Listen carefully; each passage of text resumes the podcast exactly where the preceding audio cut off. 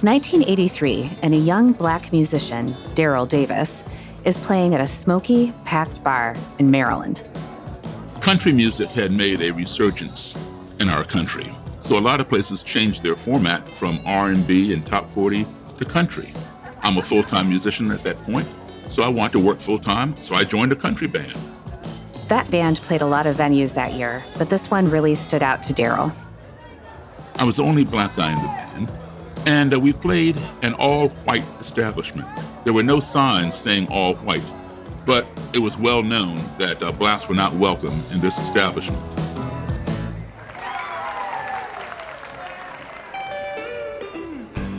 After they finished their set, a man approached Daryl, telling him how much he loved his piano playing. And then remarked that this was the first time he'd ever heard a black man play piano like Jerry Lee Lewis. Well, I was rather shocked because this guy was at least a decade and a half older than me, and he did not know the black origin of Jerry Lee Lewis's piano playing. I said, Look, man, I know Jerry Lee Lewis. He's a good friend of mine. He's told me himself who his influences were. The man wasn't convinced, but he still wanted to buy Daryl a drink. I don't drink alcohol, but I went back to his table, sat down, and had a cranberry juice with him.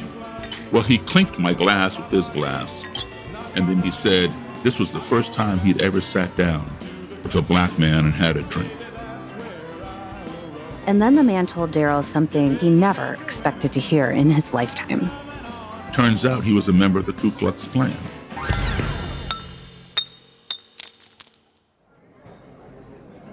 And so now I'm wondering why am I sitting at this table with a Klansman? But he was very friendly, very curious about me.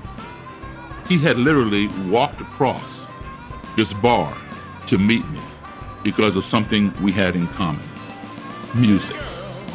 Despite Daryl's trepidation, he continued to chat with the man, not just at the table, but for days, weeks, and months. We became friends. And that friendship reminded Daryl of a question that had nagged him for years. It dawned on me a few years later Daryl, you blew it. You know, the answer to your question that's been plaguing you since the age of 10 how can you hate me when you don't even know me? It fell right into your lap. Who better to ask that question of than someone who would go so far as to join an organization with over a 100 year history of hating people? So that's how my journey began with the Klan. Daryl's friendship led that man to question his own beliefs, and soon thereafter to leave the KKK. Daryl didn't stop there.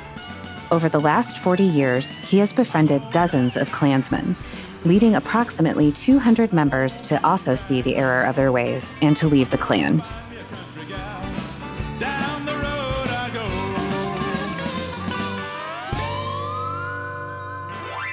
Daryl's journey started as a musician, playing with luminaries like Chuck Berry, Jerry Lee Lewis, and Muddy Waters.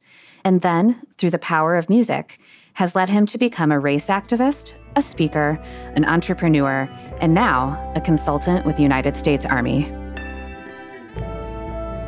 I'm Carrie Varouhakis, and we talked to Daryl along with Army Chief of Chaplains Major General Thomas Solhjem on today's episode of Army Matters.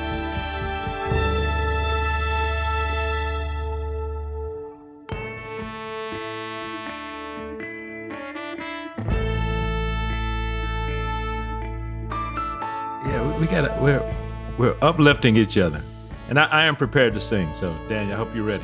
I'm ready. Okay. Hello, everyone, and welcome to Army Matters. I am the 15th Sergeant of the United States Army, Dan Dailey, retired, and joining me today is my co-host. Yeah. Hey, Dan. I'm Lieutenant General Leslie C. Smith, the 66th Inspector General of the Army, U.S. Army, retired. I'm so glad to be on the net with you again, man. And Les, today we have an incredible group of gentlemen that we're going to talk about today. But before we get into that, one of them, he's an incredible musician. Dan, do you like music? I like it all, to be honest with you. I do. Yeah. I, I actually don't have a certain type, you know, whatever's got a good beat to it. I mean, I listen to everything from country to rock to pop to rap to alternative. It just got to have a good beat for me, you know, like the boom. boom. Yeah, I agree.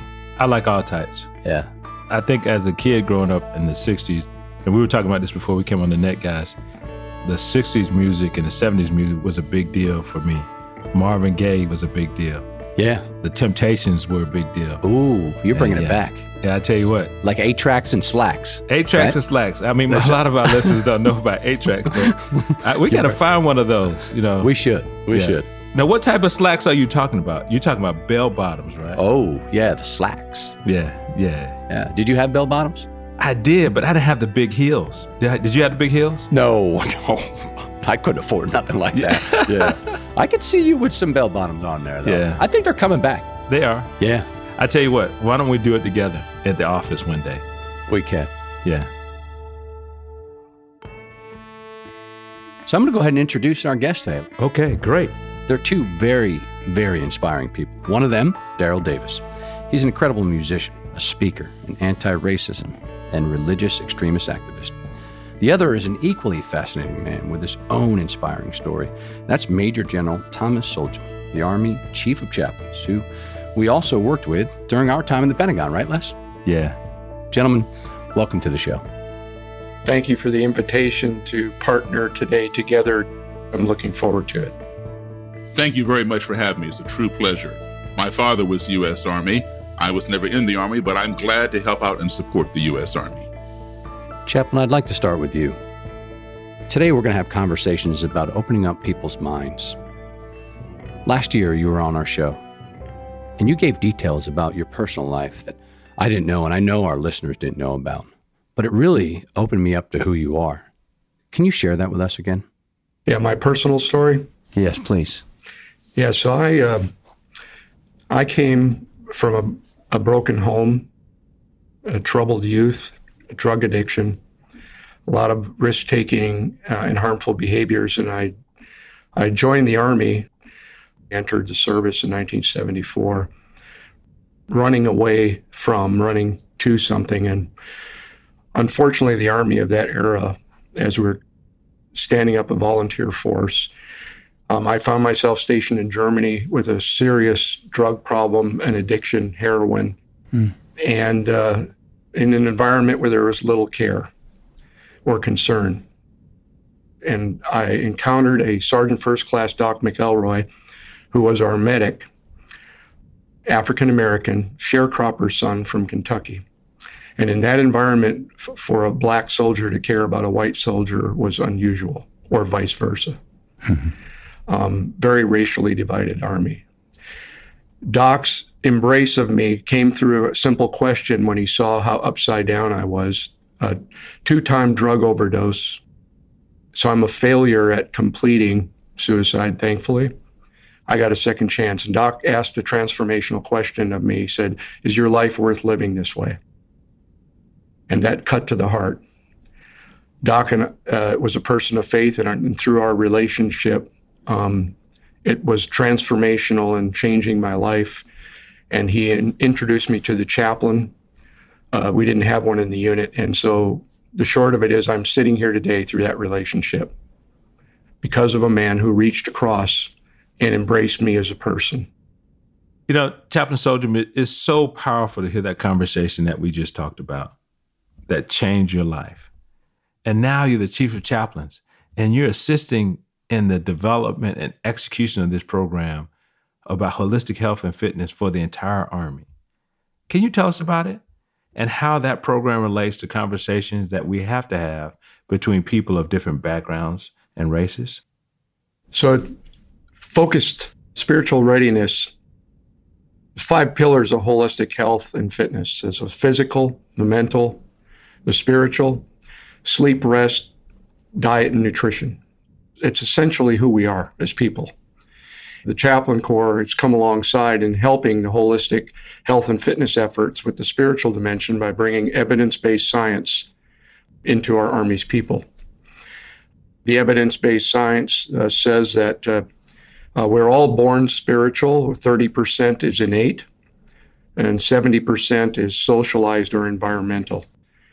We work together uh, to promote spiritual readiness across our Army to deal with and get after improving command climates and reducing uh, harmful behaviors like suicide, sexual assault, harassment. So, spiritual readiness helps us to build this community. Uh, it's the way we treat each other, uh, enhances readiness when it's there and degrades when it's not. So, spiritually calibrated people treat each other with dignity and respect. Chaplain, on the topic of treating people with respect, you decided to bring a guest on the show today, Daryl Davis. You also brought him in to advise you and the chaplains. Now, Daryl has spent his entire life treating people with respect and trying to teach other people to treat other people with respect. How did you first hear about Daryl and, and what made you bring him in as an advisor?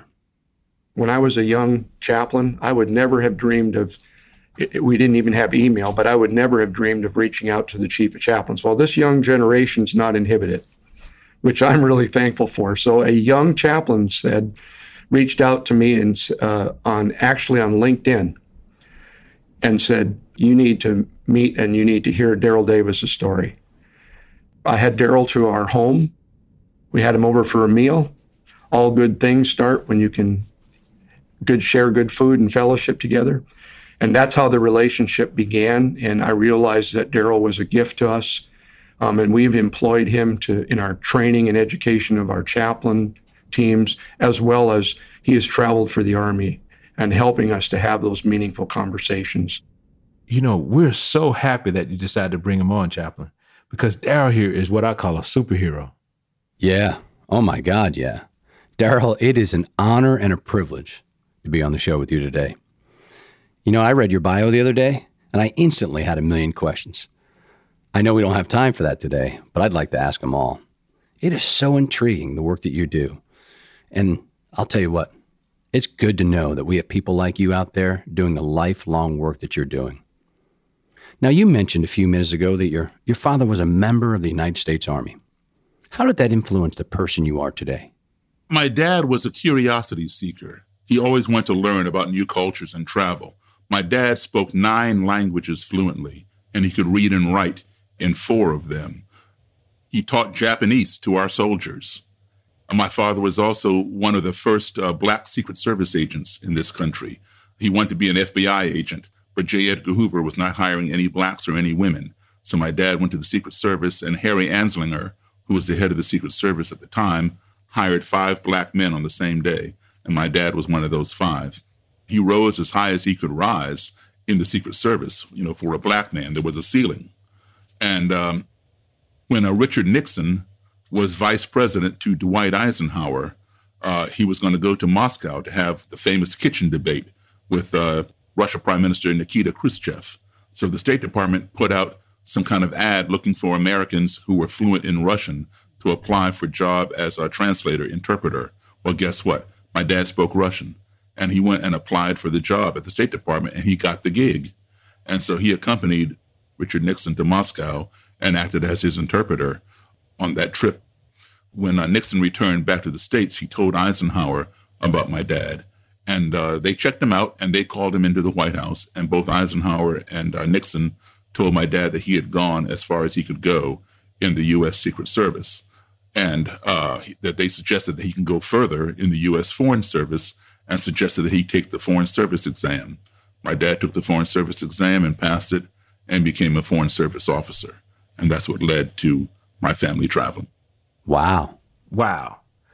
Now, Daryl, your dad was a true Renaissance man. So, how did these travels affect you? And I know they contrasted with some of the racism that you experienced here in the, in the United States. I was a child of parents in the U.S. Foreign Service. So every two years we were in a different country, and in between we'd be back home here in the States. I started traveling around the world at the age of three in 1961. Wow. And my first exposure to school uh, was overseas. I did kindergarten, first grade, third grade, fifth grade, seventh grade. And in between, of course, I was back home. Well, my classmates overseas were from all over, all around the world. Anybody who had an embassy where we were assigned, their kids all went to the same school. Yeah. I was around people from all over the world, people who did not look like me, did not speak my language, did not worship as I did, but yet we all got along. Yeah. And so I had issues, you know, when I would come back, when I would see that, you know, we were we were separated or segregated. At the age of 10, I had come back home one time, 1968, and I was in a town called Belmont, Massachusetts. And I was the only uh, black boy in my school in fourth grade. There was a little black girl in second grade, but that was it. Uh, several of my male friends invited me to join the Cub Scouts. And we had a parade from next door, at Lexington, Massachusetts, to Concord to commemorate the ride of Paul Revere. And I was the only black participant in this parade. Everything was fine until we reached a certain point in the parade route when suddenly I was being pelted with uh, bottles and soda pop cans and just small debris from the street by just a few spectators out of the many that were there. And I looked over to my right and I saw a group of white people. Well, everybody there was white, but this particular group of white people consisted of a couple kids, maybe a year or two older than me, who I did not know, and perhaps their parents, because there were two adults who were throwing things. And my first inclination, because I was so naive, was, oh, you know, these people over here on the sidewalk, they must not like the scouts. I didn't realize that I was the only scout getting hit until my scout leaders came running over and covered me with their bodies. And now I'm the only one getting this special protection. So I'm questioning, well, why are they doing this? I didn't do anything to them. What's, what's going on? And all they would do is shush me and rush me along and tell me to keep moving, everything's going to be okay. They never answered my question. When I returned home, my mom and dad were putting band aids on me and getting me all cleaned up and asking me, how did I fall down and get all scraped up? I told them I didn't fall. I told them precisely what had happened. And that was my first introduction to racism. My parents sat me down and explained why this happened to me. And I was incredulous because my 10 year old brain could not process the idea that someone would want to hurt me for no other reason than the color of my skin. Somebody who never spoke to me, never saw me before, knew nothing about me. Yeah. And so, really, and to reinforce my belief, my perception, was the fact that all my friends at that particular time were white because I was one of two black kids in the entire school. And everybody in the in the uh, scouts were white. I was the only black scout in the area, and they all treated me fine. My white friends overseas, whether they were my little American friends from the embassy, or my French or Danish or German or Swedish or, or Australian friends, you know, they didn't behave like that. So my parents had to be wrong. And I did not believe my parents for the first time in my life. But I quickly learned, you know, this is 1968, right? Yes. You know, a pivotal point in our civil rights history. I quickly learned that this phenomenon my parents were telling me about called racism did in fact exist. So I formed a question in my mind at that age of 10, which was, how can you hate me when you don't even know me? Yeah. And for the next 54 years, I've been looking for the answer to that question. That's good. Let's fast forward a little bit. You know, you you grew up and then you decided to go to Howard University, which is right downtown DC, and you majored in music. Yes, I did. So describe this thing about becoming a rock and roll race reconciliator. Um, well, originally, you know, uh, as a child, I, I had two vocations I wanted to become. Okay. But each one was pulling at me with equal force in opposite directions. So I was immobilized. I couldn't go either way. On one hand, I wanted to be a computer programmer. And as you know, back then, computers took up this whole space even more. Right. Right. And uh, I knew there was money to be had. I knew they would get small. I never dreamed they'd get as small as, you know, your cell phone. I wanted to be a computer programmer. On the other side of me, I wanted to be a spy.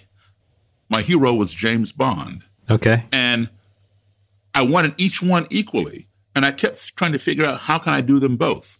Well, back then you couldn't do them both. Today you can. It's called cyber espionage. But the word cyber didn't even exist back then when I was a kid. Yeah. So I thought about people that I admired a great deal. And almost instantly, two names came to mind. One was Chuck Berry, and the other was Elvis Presley. And what I admired about these two gentlemen was the fact that each of them had made millions upon millions of people all over the world happy with their music.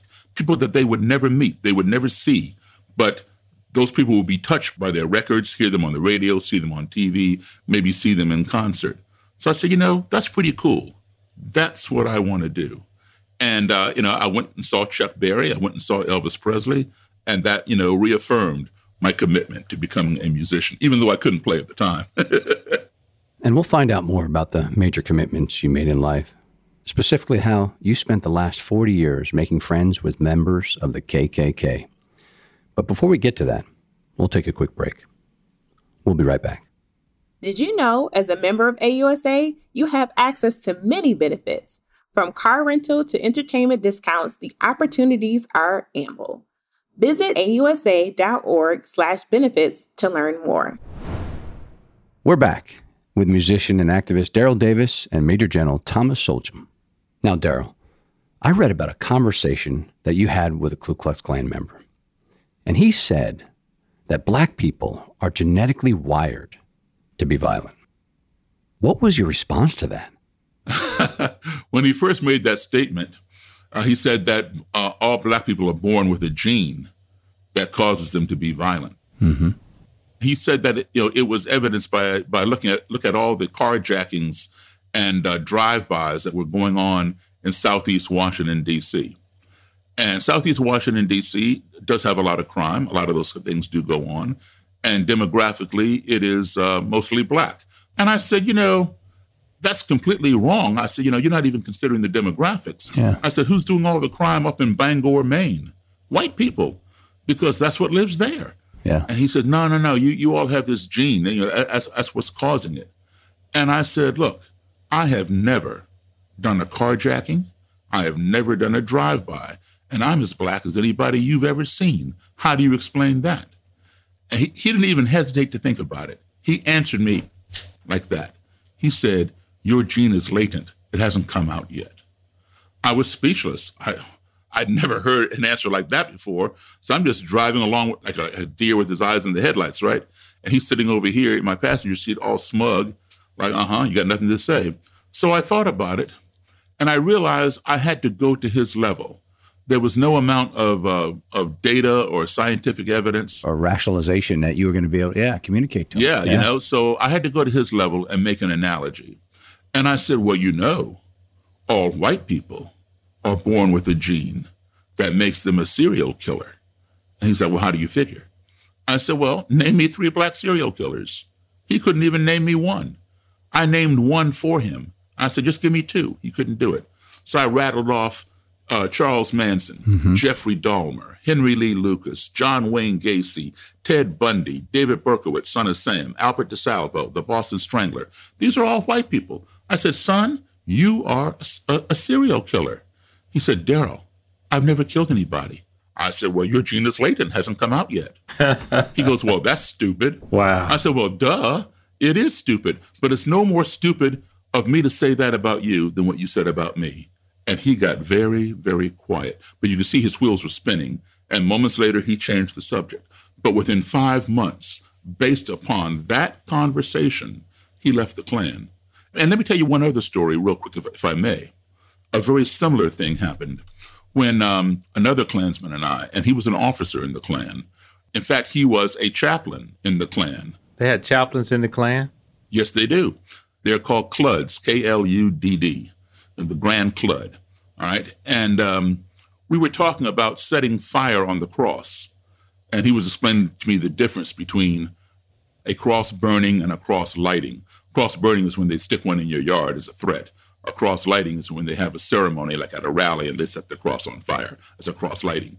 I said, Look, I know the difference between a cross burning and cross lighting. I'm wondering why, if you are a Christian, that you um, set fire to the cross. Isn't that blasphemous? You know, sacrilegious? No, no, no, no. Uh, we use fire as a purifier, and for two reasons. One, we use it as a purifier it's like when you when you when you got a splinter in your finger and your mom takes a needle and sticks it in, in, the flame to purify it and then digs the needle out of your finger. So I said, okay. And he says the second reason is because we are lighting the way for Jesus Christ. I said, whoa, whoa, whoa. I said, you must have a different Jesus Christ than I have. He says, no, Daryl, there's only one Jesus Christ. I said, no, there are two. And he says, what, is your Jesus Christ black or something? I said, no, he's not black. I said, he's not white either. I said, I've been to Damascus, Syria. I've been to that area where he allegedly appeared. I said, he appeared as one of them. People over there are olive complected. So if anything, he must be olive complected. He said, What's your point?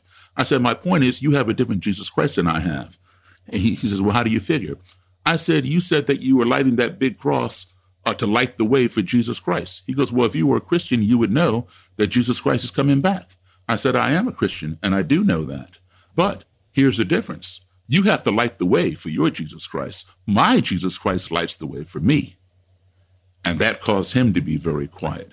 And based upon that conversation, he realized that he had been brainwashed. Yeah, that's good. And Daryl, I can tell just having a conversation with you now, you have a calming effect and a rationalization of way of communicating. But that there had to be an incident when you you were briefing or talking with the Ku Klux Klan that didn't turn out as rational or as calm as you just gave. Can you give a situation? Sure. I've been attacked. I've had to engage in violence myself just to protect myself, you know, from people putting their hands on me or trying to do me harm. Mm-hmm. Fortunately, I prevailed both uh, physically and legally when I took them to court and sued them. But later, both of the individuals uh, apologized to me. You know, not that same day by any means, but later on, they you know they came to their senses and apologized. But there were you know there will always be people on on any side, black, white, or whatever, who will go to their grave being hateful, violent, and racist. Mm-hmm. You know, they just won't catch on. But uh, I don't give up on those people. Yeah. I never give up on anybody. I simply move them down my priority list and you know and deal with the ones who are willing to sit down and have a conversation. Even though we don't agree, at least I can plant a seed and I come back and nourish that seed. And sometimes even those who who, you know, attack you and don't even, you know, want anything to do with you, sometimes they come back around too. Other times they go to their grave feeling the same way. This has me all fired up. Daryl, you mentioned earlier about your father, and he was in the Army. Is that why you decided to work with Chaplain Solhjem? What else is there that made you want to work with us? I think you know this is so important, and I'm so you know glad and honored to be here with our Chaplain Solhjem because there was a time when the Army was very racist and very segregated. Let's go back to the '60s when uh, Muhammad Ali was being drafted. He did not want to go to Vietnam, and his remark was, you know, why should I go and kill all these Viet Cong. No Viet Cong ever called me the N word. And then I come back home to my own country and I'm treated like a second class citizen. You know, he was so right. It wasn't that he was afraid to go, but he was concerned about the treatment that he and people who looked like him were getting by our military in the 1960s. And now we see this changing. We see this conversation that we're having right now was not something that we saw in the past. So, you know, this this is a shift. This is a sea change where, you know, we have diversity in the army and people are coming together and wanting to openly discuss these issues where nobody wanted to talk about the elephant in the room beforehand. Chief Chaplain General Solhjem talking about his past and opening up and revealing he's a human being. We all are human beings. And this is what people in this country need to hear. And today we have civilians and military coming together and talking about the, these situations. This is what makes us the great nation that we are. And this is what will foster support between civilians and military, where we are one on one having these conversations with each other openly. If you have a deeper understanding of someone's past, how they grew up, what they were taught as a child, right? It gives you a greater appreciation from where they came from and gives you an understanding of the way they think, they act, who they hang out with. And without having that communication, uh, we form stereotypes, right, and biases, and and all the negative things that cause or really stem through. And I hate to say it, but ignorance, right? Just because yeah. you don't know about somebody doesn't mean it's bad or it's wrong. And just because somebody acts a way, maybe that's the way they were raised. And that communication barrier can get us all in the same playing field in the Army where we want a common goal of an organization that lives, breathes, fights, and protects each other each day. And I, will tell you, I'm proud of it. Can you give us a point after you decided to work with the Army where you feel you made an impact on a member of the Army? Yes, there have been a couple of instances where I've uh, lectured at one of the bases. And of course, you know, we do a Q&A and then I'm there packing up and somebody will approach me when nobody else is around mm-hmm. and share their personal story with me and how they were raised that way and now they're in the army they're seeing a lot of things differently and they can relate to what i'm saying whereby before where they came from they could never relate to that.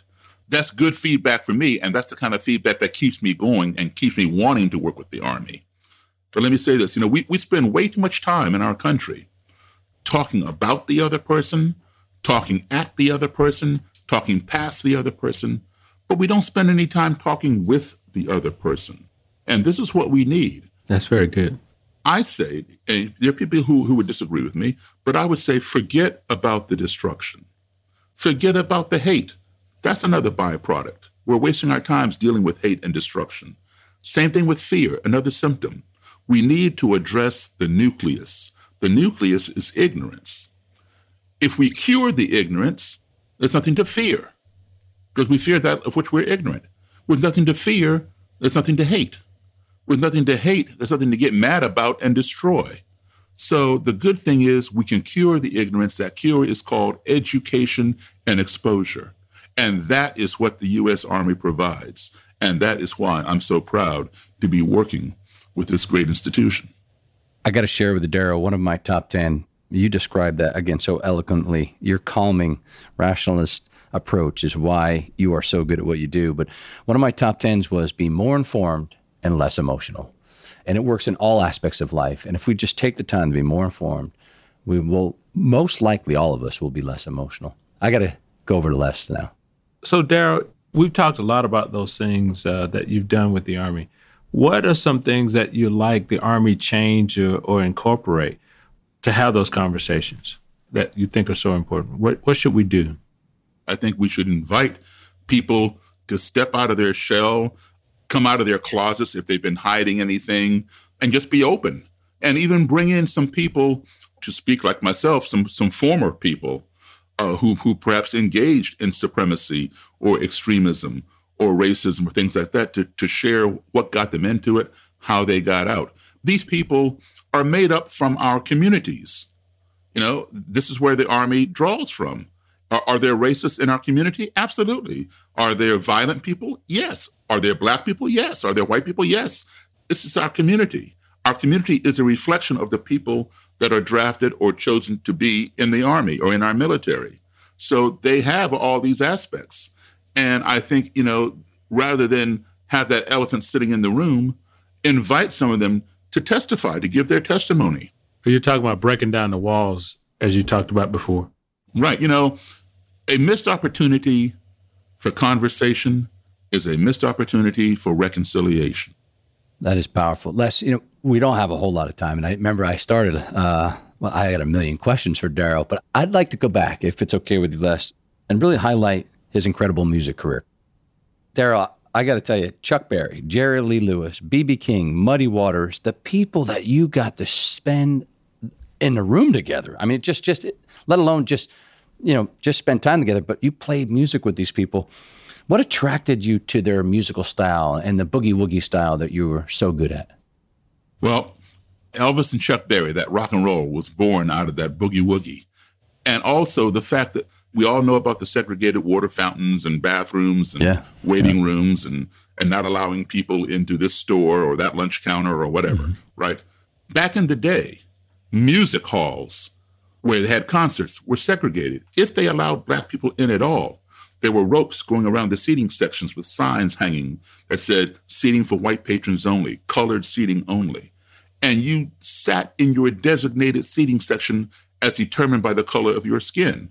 So if you, Daniel, and I were to go see Glenn Miller, Tommy Dorsey, Frank Sinatra back in the 40s, you and I could not sit together. Yeah. If we cross sat, we would go to jail. That was the law. Okay? That same Jim Crow law was still in existence in the 1950s. And people obeyed the law. Just like Rosa Parks, it was the law she, she had to give up her seat in the bus. Mm-hmm. She didn't give it up, she got arrested. It was a stupid law, but it was the law. That same law existed in the 1950s in music halls. But two phenomenons happened. One was the creation of rock and roll by black artists such as Chuck Berry, Little Richard, Fats Domino, Bo mm-hmm. And the popularization of it by the great white artists like Elvis Presley, Jerry Lee Lewis, Carl Perkins, Bill Haley and the Comets, Buddy Holly, and many, many others. And the second phenomenon was this. Even though those seating sections were still you know, enforced. When those people came out on stage playing that new beat, white kids and black kids could not sit still. They bounced up out of their seats, they knocked over those signs, yeah. And they're dancing and boogieing in the aisles together for the first time in our history. Black yeah. kids and white kids dancing together. And understand this those black kids and white kids did not know each other. They were not going to school together schools were, were segregated. So here they are dancing, black people and white people dancing together. Mm-hmm. And rock and roll caused that. Chuck Berry caused that. Little Richard, Elvis. And that's why I'm drawn to rock and roll. We admire the, the great black and white civil rights leaders like Dr. King and Rosa Parks and many others who worked tirelessly through protests, boycotts, demonstrations, marches, sit ins to bring white adults and black adults together. These rock and roll people, Elvis, Chuck, Richard, Jerry Lee, were achieving this with black and white youth just through their music. And that's why I'm drawn to that. So let's pull that there just a little bit. So, what you're really saying is music is a universal language that brings all races together. Absolutely. Absolutely. Dan, I think we probably run out of time. I got one more question for Daryl. Who's your favorite? I, I, I mentioned big names Chuck Berry, Jerry Lee. I'll do them again. Louis B., B.B. King, Muddy Waters. I know it's hard, but can you share with our listeners who is your favorite musician you've ever played with? Oh, it is hard. It is hard. But uh, definitely Chuck Berry at the top. Pinetop Perkins, Johnny Johnson, uh, Elvis Presley. Pinetop taught me how to play piano. And um, I never played with Elvis. I, play, I met him, but I played with his band after he passed away uh, in, in some tribute shows. Man, all this talk makes me wish I had some sort of musical talent. Yeah, me too. But as we close up here, I think all that we've been talking about today is so important. From spiritual readiness to the power of conversations to the power of music, the ability to bring all those together are so important for our army and our nation.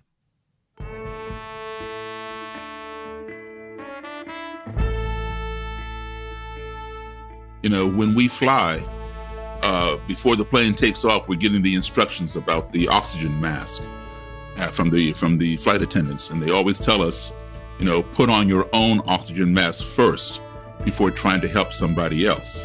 Because you know, if you can't breathe, you can't help anybody else. So, to to uh, Chaplain Solhjem's point, you know, the Army is created to to protect our country. All right. Well, we cannot protect our country if we can't protect ourselves. So that's why we need that holistic approach to ourselves, get ourselves spiritually ready in order to protect our people. But we must do ourselves first. Les, I'll tell you, this is one of the podcasts where I feel like I'm a better man. When you have professionals like Daryl and Chaplain Solhjem who are very well versed at having these conversations, it just makes it so better. So I hope you both continue to be advocates for your callings. To all our listeners, thanks for joining us. Army Matters is brought to you by the Association of the United States Army, the U.S. Army's professional association. Member supported, Army connected. Visit us at ausa.org for more information or to become a member.